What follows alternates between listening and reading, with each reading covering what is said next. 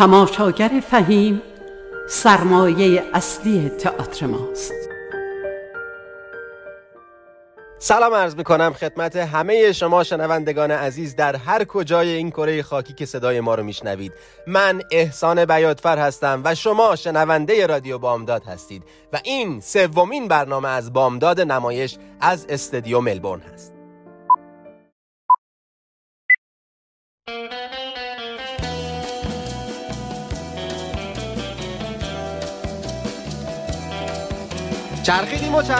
چرخیدیم رسیدیم به ساعت بعد از ظهر چهارشنبه 4 آگوست و یه برنامه دیگه که با کلی مطلب و خبر از دنیای نمایش در خدمتتون هستیم. اگر از محل کار یا منزل برنامه رو گوش میکنید امیدوارم روز خوبی رو پشت سر گذاشته باشید و با ما همراه باشید. جا داره همین ابتدای برنامه تشکر کنم از دوستانی که در طول هفته از طریق شماره تماس رادیو بامداد با ما در تماس بودن و همچنین اون دسته از عزیزانی که از راه ایمیل با ما مکاتبه کردن. دوستانم در اتاق فرمان پیام‌های پرمهرتون رو آماده کردن که حتما در بین آیتم ها سری به اونها میزنیم و براتون میخونیم. امیدوارم که در ادامه هم همچنین با نظرات و انتقادات و پیشنهاداتتون به ادامه راه دلگرم کنید.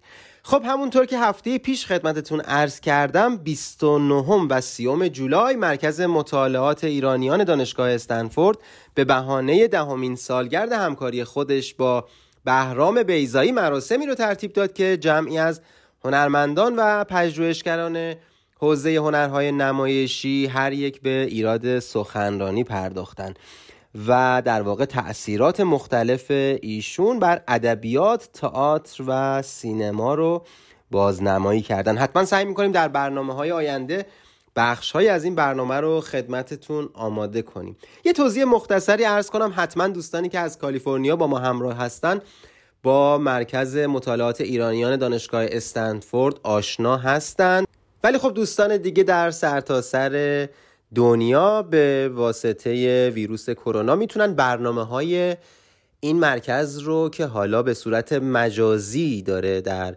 اختیار همگان قرار میده رو سری به سایت بزنن و برنامه‌ها رو پیگیری کنن. باید خدمتتون عرض کنم که پروژه‌ای رو تعریف کرده بود مرکز مطالعات دانشگاه استنفورد که به نام 7 فیلم بود که با محوریت بر تغذیه روح این پروژه رو تعریف کرده بودن و روز 11 آگوست فیلم 4 از این مجموعه اختصاص داره به فیلم کافه ترانزیت ساخته مرحوم کامبوزیا پرتوی با بازی پرویز پرستویی و فرشته صدر و رفایی.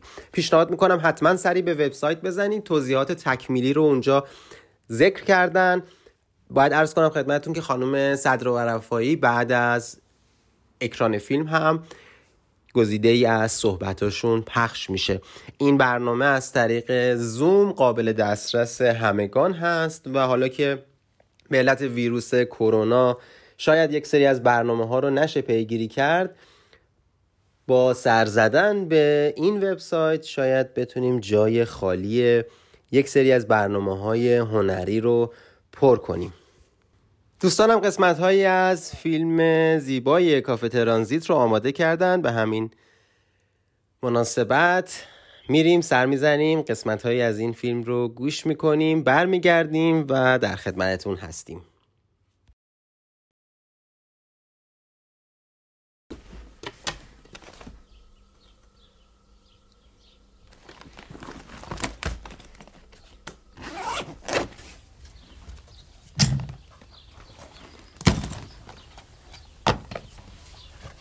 مامان من چیکار کنم؟ پس چی میگفتم تا حالا؟ فردا برو مدرسه پرونده تو بگیر، اسباب اساست هم کم کم جمع کن، میمونی تا داییت بیاد. اومد وسایل جمع میکنی، در پنجره هم قفل میکنی، را میکنی. بودو سر بودو که دیدی این مرمر نریا، فهمیدی؟ Baba sen Allah çatçıkçet Reyhan Hanım. Niyaran olma. Biz buradayız. Ölmemişikçe. Hodafız. Hodafız.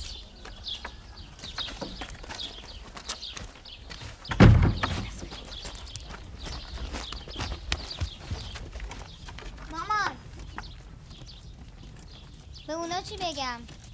به اونا چه؟ مگه اختیار ما دست اوناست؟ برو تو.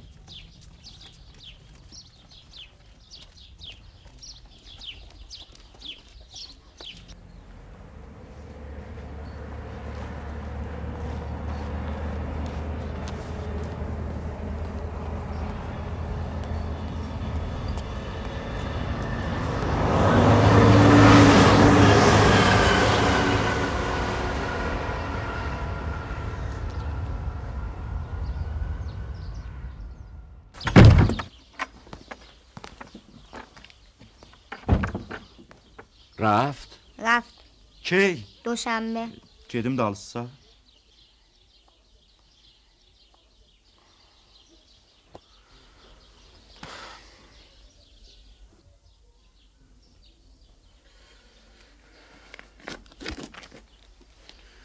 دام اینجا تنها نمون. وسایلت جمع کن بیا بریم خانه ما. مادرم گفت اینجا بمونم تا دایی میاد دنبالم. یه دخو شاخلارم دیگه جغال برده. شبا خانمی میاد پیشم. کمی کسی نداری؟ نه.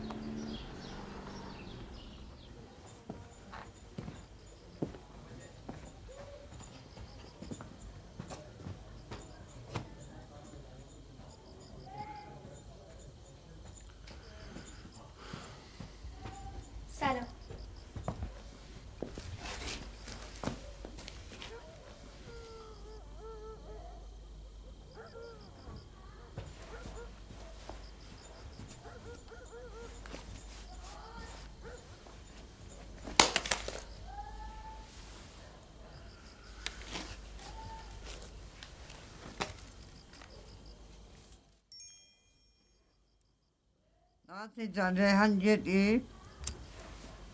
Gitti. Calar. Reyhan Calar. آخه نیه یورک یده. شنوندگان عزیز، تکه هایی که شنیدین مربوط به فیلم کافه ترانزیت ساخته زنده یاد کامبوزیا پرتوی بود که قرار 11 آگوست از طریق وبسایت دانشگاه استنفورد به عنوان 4مین فیلم از مجموعه 7 فیلمی که با محوریت تغذیه روح نامگذاری شده به نمایش در بیاد. خب در هفته‌ای که گذشت متاسفانه جامعه هنریمون اندیشمندی رو از دست داد که بیش از 100 کتاب در زمینه افسانه شناسی، ادبیات نمایشی و نقد فرهنگی رو منتشر کرده بود. جلال ستاری زاده 14 مرداد 1310 در 9 مرداد ماه در تهران درگذشت و تا اونجایی که در جریان هستم دیروز به خاک سپرده شد. از طرف خودم و همکارانم در رادیو بامداد ضایعه از دست دادن ایشون رو خدمت جامعه هنری تسلیت عرض می‌کنم. جلال ستاری، نویسنده، پژوهشگر و اسطوره‌شناس برجسته کشور، روز گذشته 9 مرداد در سن 90 سالگی از دنیا رفت. ستاری سال 1310 در رشت متولد شد. از فارغ‌التحصیلان دارالفنون بود و بعد به فرانسه عزیمت کرد و در آنجا با محمد علی جمالزاده آشنا شد. از این چهره فرهنگی بیش از 80 کتاب در زمینه‌های اسطوره‌شناسی، ادبیات نمایشی و نقد فرهنگی به جا مانده است. این اسطوره‌شناس نشان هنر و ادب شوالیه را از دولت فرانسه دریافت کرده بود. او می‌گفت اسطوره نخستین جوانه تمدنی بشر است. اسطوره‌ها غالباً مربوط به خلقت بشر هستند. نخستین اسطوره‌ها به خلقت می‌پردازند، اما هر چقدر سخیف و نازل اولین بذر تفکر بشری هستند. از آثار جلال ستاری میتوان به چشمانداز اسطوره، زبان رمزی افسانه‌ها، اسطوره و رمز، پژوهشی در اسطوره گیلگمش و افسانه اسکندر، آیین و اسطوره در تئاتر، نمایش در شرق و ترجمه‌های تئاتر و دین و تقلید و تعزیه اشاره کرد.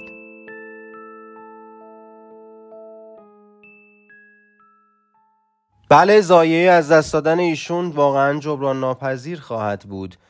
آقای ستاری تحصیلات خودشون رو همونجوری که اشاره شد در دارالفنون شروع کردن و بعد برای ادامه تحصیل به سوئیس رفتن. از در واقع اساتید ایشون میشه به ژان پیاژه معروف، روانشناس، زیستشناس و شناختشناس فرانسوی زبان اشاره کرد. بعد از برگشتن ایشون به ایران مشغول تدریس شدند و در واقع تمرکز خودشون رو به کهن الگوها، اسطوره‌ها و افسانه‌ها معطوف کردند. راهشون گرامی باشه. در برنامه‌های آینده سعی می‌کنیم تورق کنیم آثار ایشون رو و چراغی که ایشون روشن کردن امیدواریم به دست آیندگان همچنان روشن بمونه. و اما اجازه بدین سری بزنیم به تئاتر برادوی و خبری رو بگم خدمتتون از ورایتی. بازگشایی سراسری برادوی منوط به واکسیناسیون سراسری برای همه شاغلان در رده‌های مختلف شده. انجمن حقوقی بازیگران و اتحادیه برادوی روز پنجشنبه 29 جولای هفته‌ای که گذشت بر سر پروتکل‌های بهداشتی برای بازگشایی سالن‌های تئاتر در آمریکا به توافق رسیدن و خب قرار شد که برای نیروهای کار در برادوی واکسیناسیون اجباری اعلام بشه. همچنین کارمندان و کارکنان موظف به انجام آزمایشات هر هفته‌ای شدند. مری مکال مدیر انجمن حقوقی بازیگران که متشکل از 51,000 بازیگر و مدیر حرفه‌ای تئاتر در واقع از این تصمیم خبر داد. خب متاسفانه همزمان با اعلام این خبر همچنان ما از داخل ایران خبرهای متناقضی رو در باب اجرای نمایش ها و یا از سرگیری اجرای نمایش ها میشنویم، در صورتی که تئاتر برادوی به صورت مشخص از مارچ 2020 برنامه‌های خودش رو تعطیل کرد و حالا با مشخص شدن برنامه واکسیناسیون و مشخص شدن برنامه آزمایشات مدون تصمیم به بازگشایی تئاتر خودش در فصل پاییز کرده. چه خوب میشد اگر مسئولین در این حوزه فکر میکردن و به جای اینکه من فکر میکنم الان با گذشت تقریبا 20 ماه از شروع ویروس کرونا تئاتر ما شاید بالای 5-6 بار بازگشایی و بسته شدن رو به خودش دیده و خب این در عملکرد اجراها میتونه تأثیر منفی داشته باشه. و خب در برنامه‌های آتی حتما سعی میکنیم سری بزنیم به هنرمندان، فعالان عرصه هنرهای نمایشی که به نظر من این روزها مظلوم واقع شدن و مدام خبرهای زد و نقیزی شنیده میشه برای اثرگیری اجراها و بعد از چند روز دوباره متوقف شدن اجراها. اما اگر موافق باشید شنوندگان عزیز سری بزنیم به تازه‌های دنیای نشر و داستان‌های کوتاهی از نویسندگان معروف جهان که در کتاب آوازی در ستایش گاوها توسط نشر پیام 4 سو به تازگی به چاپ رسیده. داستان‌های این مجموعه به قلم نویسندگانی چون هاروکی موراکامی، جوزف اونیل، ادویج وانتیاک و چند نویسنده دیگر گردآوری شده و اساس انتخاب این آثار برگزیده نشریه نیویورکرز در سال 2018 بوده. امیدوارم دوستانی که علاقه به کتاب و کتابخوانی دارن به خصوص داستان‌های کوتاه کتاب رو تهیه کنن و لذت ببرن. و اما مطالب رو که داشتم آماده می‌کردم برای این هفته، در هفته‌ای که گذشت تولد یکی از هنرمندان افسانه‌ای دنیای موسیقی در حوزه موسیقی فیلم رو داشتیم. میکیس تئودوراکیس 96 ساله شد. این موزیسین افسانه‌ای یونانی در واقع 96 سال پیش در چنین روزهایی چشم به جهان گشود و علاقمندان سینما حتما نام تئودوراکیس رو به خاطر موسیقی های درخشانی که برای فیلم های زد یا زوربای یونانی و همچنین حکومت نظامی، سرپیکو ساخته رو حتما به یاد میارن. مخصوصا در دوران جنگ جهانی دوم خودش شخصا به گروه های چپ پیوست و در جریان جنگ جهانی دوم و جنگ های داخلی یونان بین سالهای 47 تا 49 دقیقاً سالهای بعد از جنگ جهانی دوم از چپ های کشورش حمایت کرد. به همین مناسبت اجازه بدین دوستانم در اتاق فرمان قسمت های از موزیک فکر میکنم فیلم حکومت نظامی رو آماده کردن، میریم میشنویم برمیگردیم. اجازه بدین در مورد زندگی شخصی تئودوراکیس بیشتر با هم دیگه صحبت کنیم.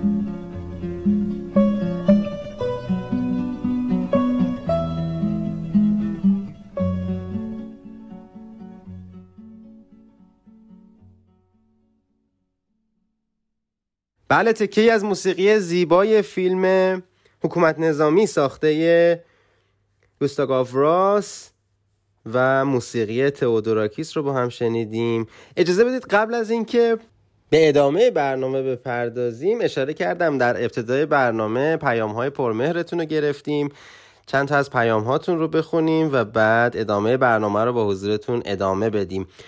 هومن عزیز از شهر سیدنی، ایمیل شما به دست ما رسید، خیلی خوشحالیم، هرچند برنامه ما از استدیو ملبورن رادیو بامداد پخش میشه، از سیدنی هم شنونده و مخاطب داریم. گفتن که فیلم هایی که از تئاتر اقتباس شده رو هم بهشون بپردازیم، هرچند ما در برنامه اولمون به بررسی آثار تنسی ویلیامز پرداختیم و اشاره کردیم به فیلم هایی که از نمایشنامه های تنسی ویلیامز اقتباس شده، ولی حتما در برنامه های آینده به فیلم هایی که چه در داخل ایران و چه در خارج ایران با اقتباس از نمایشنامه ها ساخته شده میپردازیم. کاملیا از ساکرامنتو به برنامه ما لطف داشتن و گفتن که من و دختر 9 سالم برنامه قبلیتون رو گوش کردیم و اگر میشه از تئاتر کودک هم صحبت کنید. چشم، حتما، چه موضوع جذابی، حتما در برنامه‌های بعدی سراغ این مورد جذاب هم خواهیم رفت، چه در داخل و چه در خارج. سعی می‌کنیم قسمت‌هایی از تئاتر کودک رو هم براتون آماده کنیم. اما شماره تلفن برنامه 916 918 3098 و ایمیل info@bamdadradio.com آماده پذیرش پیشنهادات، انتقادات و راهنمایی‌های شما خواهد بود. اشاره می‌کنن که تکرار برنامه رو هم خدمتتون عرض کنم. بله، برنامه‌های ما به صورت زنده روزهای چهارشنبه ساعت 4 بعد از ظهر و تکرار اون یک شنبه ساعت 6 بعد از ظهر قابل دسترسی هستش. خب، برگردیم به تئودوراکیس. موسیقی فیلم حکومت نظامی رو شنیدین و اجازه بدین وجه در واقع اعتراضی تئودوراکیس همیشه مورد توجه قرار گرفته بوده و در داخل هم از شاعرای به نام ما زنده یاد سیاوش کسرایی هم اشاره‌ای به شعر یونانی در راستای موسیقی های تئودوراکیس داشته و همین چند وقت پیش هم با حالا اعلام تولد 96 سالگیش باید بگم که همچنان باز هم اون جنبه اعتراضی خودش رو نگه داشته تئودوراکیس و نسبت به حقوق بازنشسته ها و حقوق هنرمندانی که در ایام کرونا مجبور بودن خونه نشین بشن اعتراض سختی رو داشته. خب، در بخش معرفی نوابغ هنری این برنامه سراغ نویسنده‌ای رفتیم که نقش آفرینیش در شهر قصه برای خیلی از شنوندگان عزیز مطمئناً خاطرات نوستالژیکی رو به همراه داره. اگر موافق باشید سری بزنیم به سال 1347، نمایش شهر قصه به کارگردانی بیژن مفید. برمیگردیم در مورد کسی که فعالیت هنریش رو از گروه تئاتری شروع کرد و به سینما و تلویزیون هم آمد و زندگی پرباری داشت و دیگه در جمع ما نیست بپردازیم. با ما همراه باشید.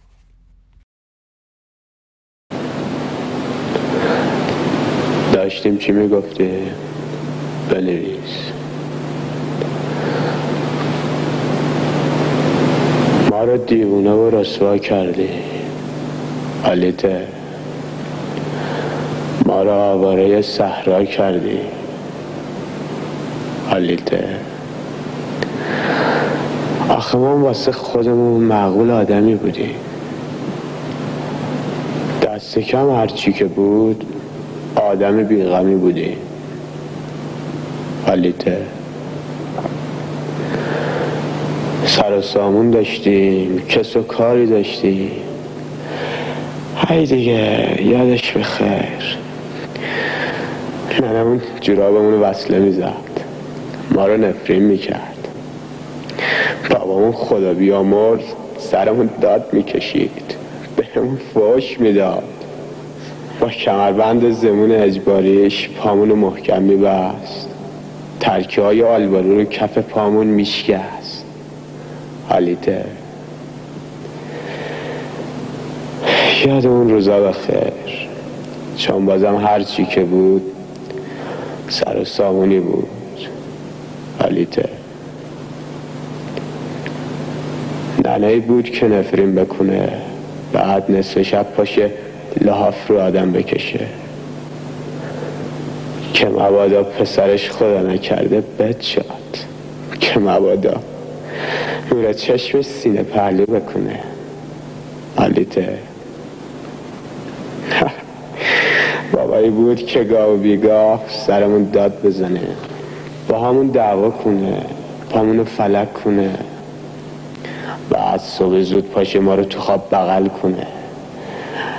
عشقای شب قبل که روی صورت اون ماسیده بود کم کمک با دستای زبر خودش پاک بکنه. حالیته میدونی بابامون چند سال پیش عمرش داد به شما، هرچی خاک اون عمرت تو باشه. مرد زحمت کشی بود، خدا رحمتش کنه. ننه هم کور و زمینگیر شده، ای دیگه پیر شده. بیچاره قصه ما پیرش کرد، غم رسوایی ما کور و زمینگیرش کرد. حالیته اما راستش چی بگم، تقصیر ما که نبود، هرچی بود زیر سر چشم تو بود. یک کار تو راه ما سبز شدی، ما رو عاشق کردی، ما رو مجنون کردی، ما رو داغون کردی. حالیته آخه آدم چی بگه قربونتم. حالا از ما که گذشت، بعد از این اگر شبی نصف شبی به کسونی مثل ما قلندر و مست و خراب تو کوچه برخوردی، اون چشا رو هم بذار، یا اقلن دیگه ریختی بهش نگاه نکن. آخه من قربون هیکلت برم، اگه هر نگاه بخواد اینجوری آتیش بزنه پس باز تمام دنیا تا حالا سوخته باشه. شاید با گذشت بیش از نیم قرن باز هم شنیدنی هستش و باز هم پرداختن بهش و صحبت کردن در موردش لذت بخش میتونه باشه. محمود استاد محمد متولد 1329 و نویسنده‌ای که در متونش سبک منحصر به فرد خودشو میشه پیدا کرد.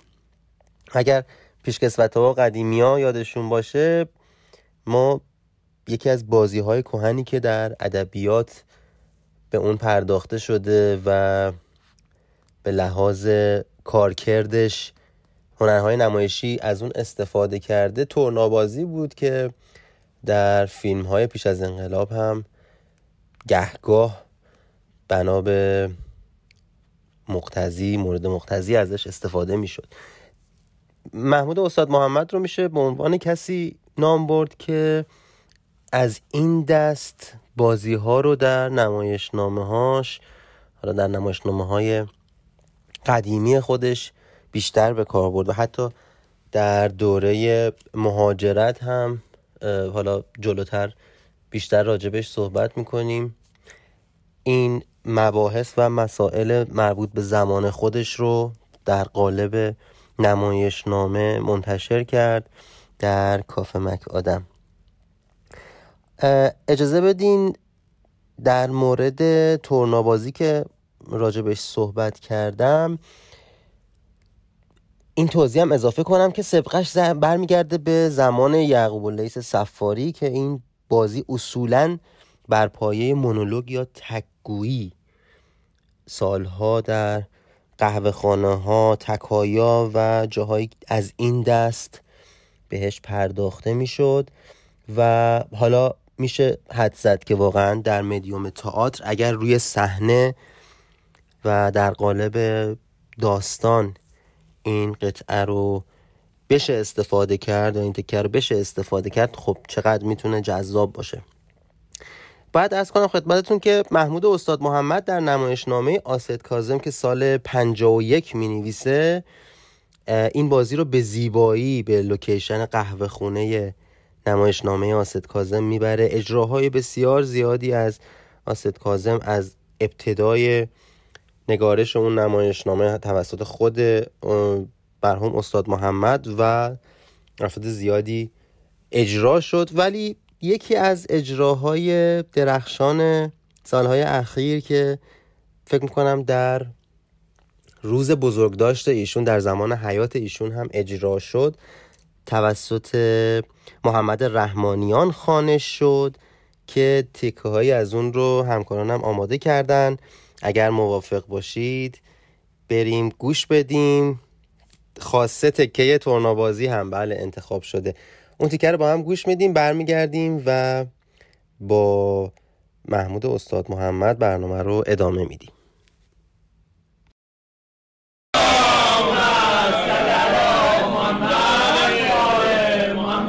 بسی خوش هست اختیار داریم قربان. من شرمنده بفرمایید. هر کی میخواد چشم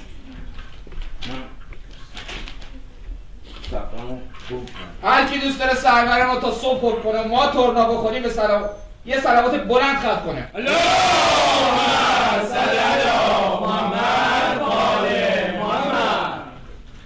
محمود استفاده رفته یاری اون زلبیا رو تختش کن.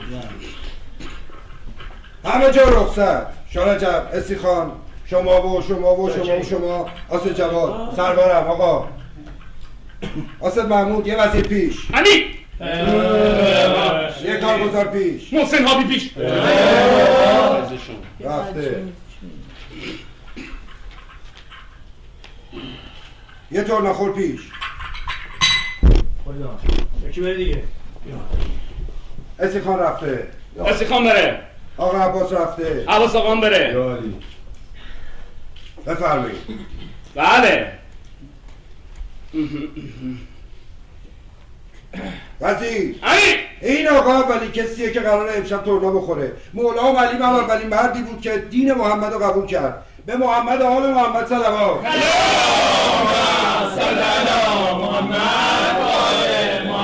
بفرمایید. بله رفته بله بفرمایید. بله رفتن برن کارگزار امیر یه قاب بده استیخان بریزه استیخاناش بازه بزرگتره سرباز یکم بده آسد محمود آسد محمود جمال آسد محمود جلیک آقامتی پیش آقامتی پیش آقامتی پیش چکرم بفرمایید. بله وزیر جرمش کن. هر کی میخواد از سخنان این آمتی استفاده کنه مرد نیکو سخنش برای سلامتی بدن خودش خون مادرش به 18 ساله حسین 18 سالم سلامت بفرسته.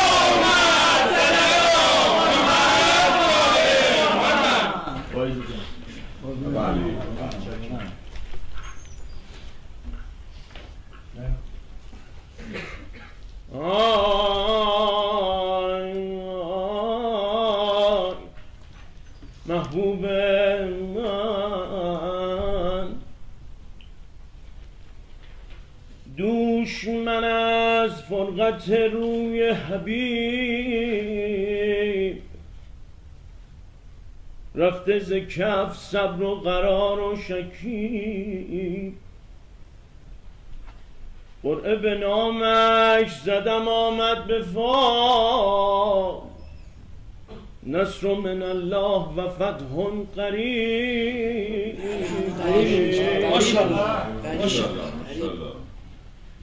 دوش اندر محفلی می گفت پیری با جوانی که پسر بردار توشه بهر روز ناتوانی ای بابا. با دوستان بد اخلاقی مکن جز مهربانی، پند من چون قند شیرین است بشنو تا بدانی. در جوانی تاختم در سنگلاخ زندگانی. از من و عشق مجازی در سرم شوری نبود، از حقیقت جلوه‌گر اندر دلم نوری نبود. حج من حاجی به غیر از ابروی حوری نبود، پیش نفس من فرامرز را زوری نبود. فکر و ذکرم بود پیش دلبر ابرو کمانی، صبح میکردم تلاش روزی تا وقت غروب. بودم من در فن خود استاد شاگرد خوب، با چکش آهن خود را می نمودم میخکوب، میکشیدم اره بی خط، میبریدم قلب چوب. ای تا به چنگارم برای دلبرم پول کلانی. سال اول حاصل رنجم همه برباد بود. سال دویم باز سیدم غافل از صیاد بود. سال سیوم دلگهی از عشق اون آشاد بود. سال چهارم دلگهی شاد و گهی ناشاد. سال پنجم آتش تب زد به جانم ناگهانی.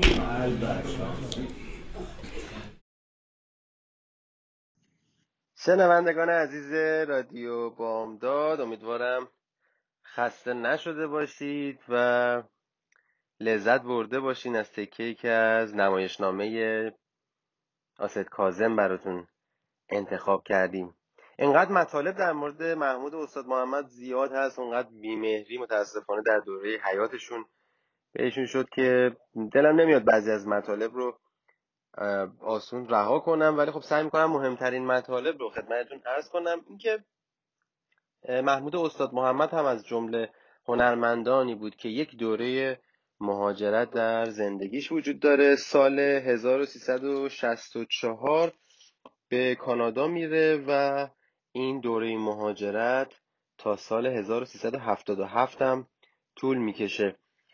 ولی خب متاسفانه یا خوشبختانه در اون دوره مهاجرت هم نتونست از تئاتر روی برگردونه، به خاطر اینکه همزمان میشه با حضور آقای عباس جوانمرد در امریکا و در کانادا و منجر به همکاری‌های دیگه میشه. حاصل اون دوران نمایشنامه گولیاس و اصلا خدمتتون کافه مک ادم هستش که به عنوان کارهای انتهایی بود که از محمود استاد محمد در زمان حیاتش به کارگردانی خودش در ایران روی صحنه رفت. یه نکته دیگه هم که فکر میکنم جذاب باشه برای شنوندگان عزیز رادیو بامداد، از مرحوم استاد محمد باید عرض کنم که نگارش نمایشنامه شب 21 ایشون هست که در مورد معضل اعتیاد هست که سال 58 به کارگردانی خودشون روی صحنه رفت. اینو باید خدمتتون عرض کنم که نمایشنامه رو ایشون سال 51 می‌نویسن و سال 58 روی صحنه میره و جالبه بدونین که دو شخصیت اصلی نمایشنامه رو یکیشو بهروز بهنژاد و دیگریشو خسرو شکیبایی بازی میکردن. خب خاطره ای که مطرح هست از خود مرحوم شکیبایی در مورد ورودش به دنیای تصویر، از دوبلاژ به تئاتر و از تئاتر به تصویر، در واقع بازی در نمایش شب 21 بود که در یکی از اجراها مسعود کیمیایی کارگردان سینما اون نمایش رو میبینه و دعوت میکنه از خسرو شکیبایی برای بازی در فیلم سینمایی خط قرمز به کارگردانی مسعود کیمیایی. یاد و خاطرش گرامی باد و فکر میکنم که خالی از لطف نباشه که تکه ابتدایی نمایش شهر قصه بیژن مفید رو که مونولوگی از اون رو انتخاب کرده بودیم پیشتر و به سمعتون رسوندیم، حالا قسمت ابتدایی نمایش رو اگر موافق باشید با هم بشنویم و این قسمت رو با هم دیگه به پایان ببریم. بریم سر بزنیم اتاق فرمان، برمیگردیم در خدمتتون هستیم با ادامه برنامه.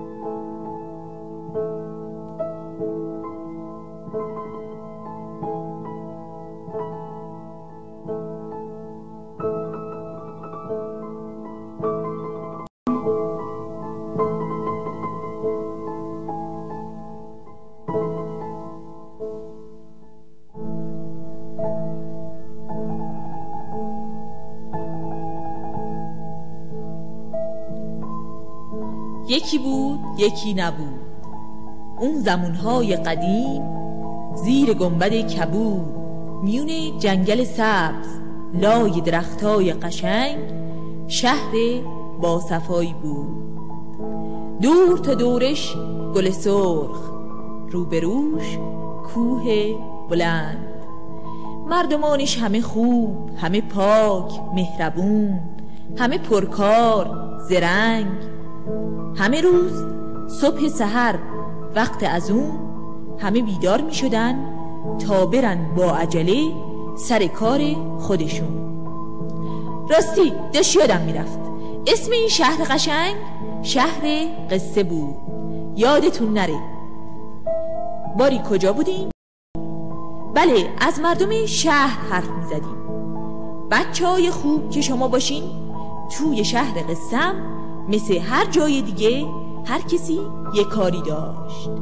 خره خراطی میکرد،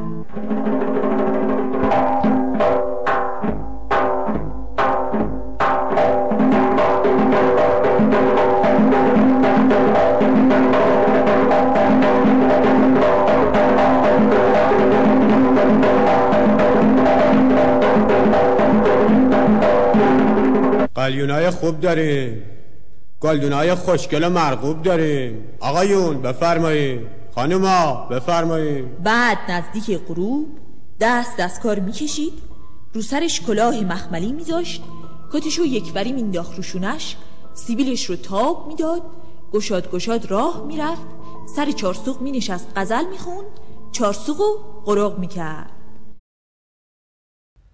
خاطر بازی کردیم با تکه اول نمایش شهر قصه به کارگردانی بیژن مفید و با بازی محمود استاد محمد.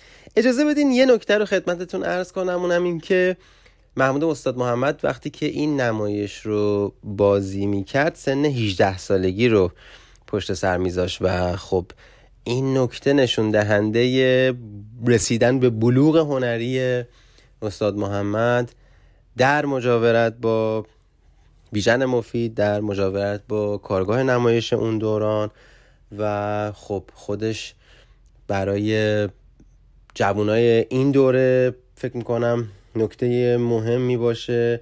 یک مقداری از این برمیگرده به استعداد ذاتی شخصی مثل استاد محمد و یه بخش دیگریش به بستر اون دوران و فضای تئاتری و داده هایی که به نظرم دست اول اون زمان به هنرمندان میرسید.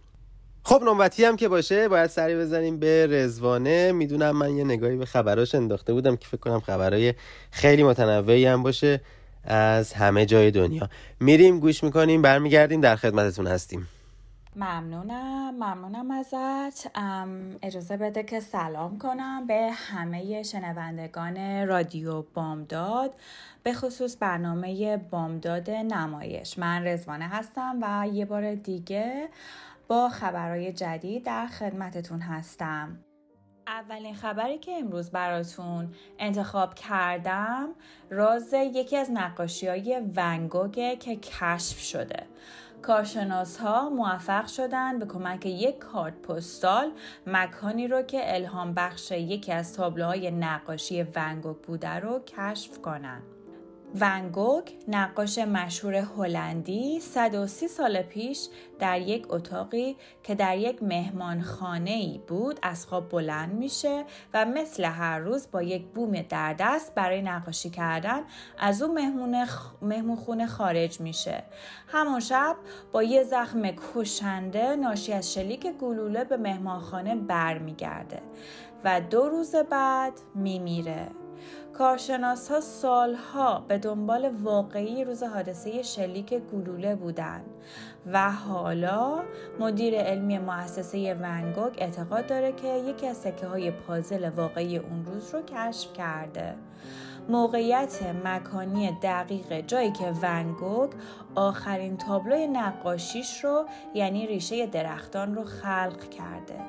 این اکتشاف میتونه اطلاعات بیشتری درباره آخرین ساعات زندگی این هنرمند مشهور ارائه بده. مدیر علمی مؤسسه ون گوگ این اکتشاف رو به کمک کارت پستال قدیمی از تصویر یک جاده‌ای در 20 مایلی پاریس انجام داده. مدیر این مؤسسه این کارت پستال رو از یک زن سالمند 94 ساله برای انجام تحقیقات امانت گرفته بود و در یکی از روزهای قرنطینه با مشاهده این کارت پستال متوجه میشه ریشه‌های گره خورده درختان و پوشش گیاهی اطراف جاده‌ای که در کارت پستال دیده میشه رو قبلا در جای دیگه دیده. اون بعد از بازگشایی فرانسه به محل تصویر کارت پستال میره. جالبه که بدونین در این نقاشی در حال حاضر تصویر یک مردی لابلای ریشه درختان دیده میشه که همین باعث شده که بسیاری از محققان راجع به این موضوع بسیار علاقه‌مند بشن و در حال حاضر دارن روی این موضوع کار میکنن تا بفهمن که چه اتفاقی در آخرین روز مرگ ون گوگ اتفاق افتاده. و حالا خبر بعدیمون راجع به بیروت هستش، لبنان. همونطوری که میدونین چند سال پیش یک حادثه بسیار بدی اتفاق افتاد، یک فاجعه مهیبی اتفاق افتاد که خب خرابی‌های بسیار زیادی هم در پیش داشت.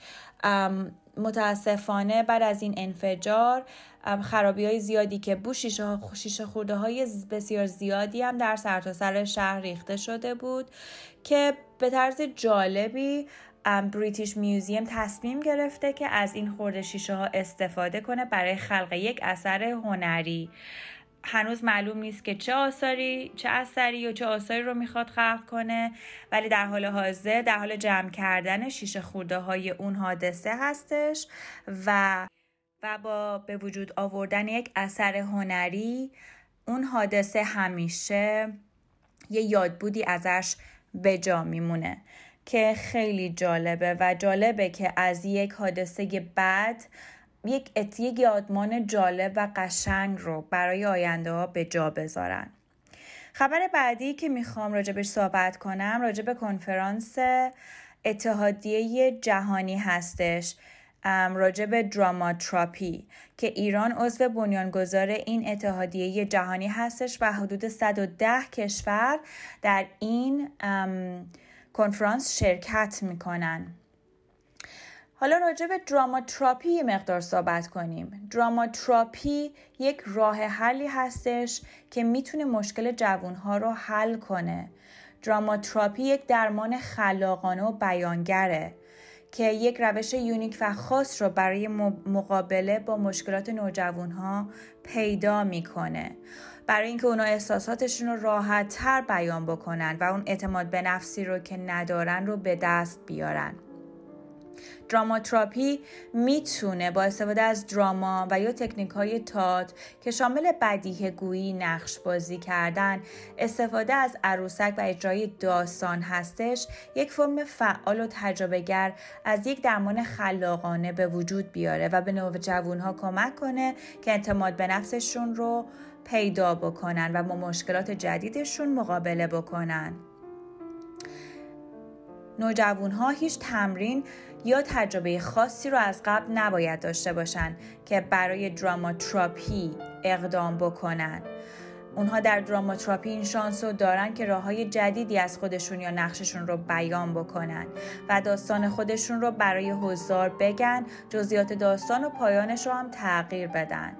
نقش بازی کردن اونا رو به عنوان یک ابزار یادگیری تشویق میکنه. یاد میگیرن که چطور به مشکلات نگاه کنن، ولی از یه جنبه متفاوت دیگه. در حقیقت دراماتراپی مثل یک بازی کردن میمونه. خب به آخر برنامه امروز رسیدیم. امیدوارم که از برنامه من خوشتون اومده باشه. تا هفته دیگه و برنامه دیگه شما رو به خدا میسپارم. خب رضوان، ممنونیم از خبرهایی که شنیدیم با هم در مورد تئاتر درمانی. باید بگم که مبحث خیلی جالبیه که فکر میکنم خالی از لطف نباشه در برنامه‌های بعدی جدی‌تر به اون بپردازیم. اما وقتمون خیلی کمه و اجازه بدین برنامه رو با پخش تمرین موزیکال نمایش پرواز بر فراز غروب پایان ببریم. این نمایش هم باید خدمتتون عرض کنم که جزو نمایش‌های قربانی زمان ویروس کرونا بود. البته قرار بود در ابتدا در تئاتر ویویان بومونت مرکز لینکلن افتتاح بشه در اپریل 2020 که با توجه به اتفاقاتی که افتاد حالا رنگ اجرا رو در آگوست 2021 در برادوی به خودش می‌بینه. خب امیدوارم که با شماره‌ای که در اختیارتون قرار گذاشتیم و ایمیلی که خدمتتون عرض کردیم با ما در ارتباط باشین. اگر قسمتی از هنرهای نمایشی مد نظرتون هست که دوست دارین ما راجع به اون بیشتر اطلاعات در اختیارتون قرار بدیم، ما رو در جریان بذارید. مواظب خودتون باشین. تا هفته دیگه همه رو به خدای بزرگ میسپارم. خدا یار و نگهدارتون.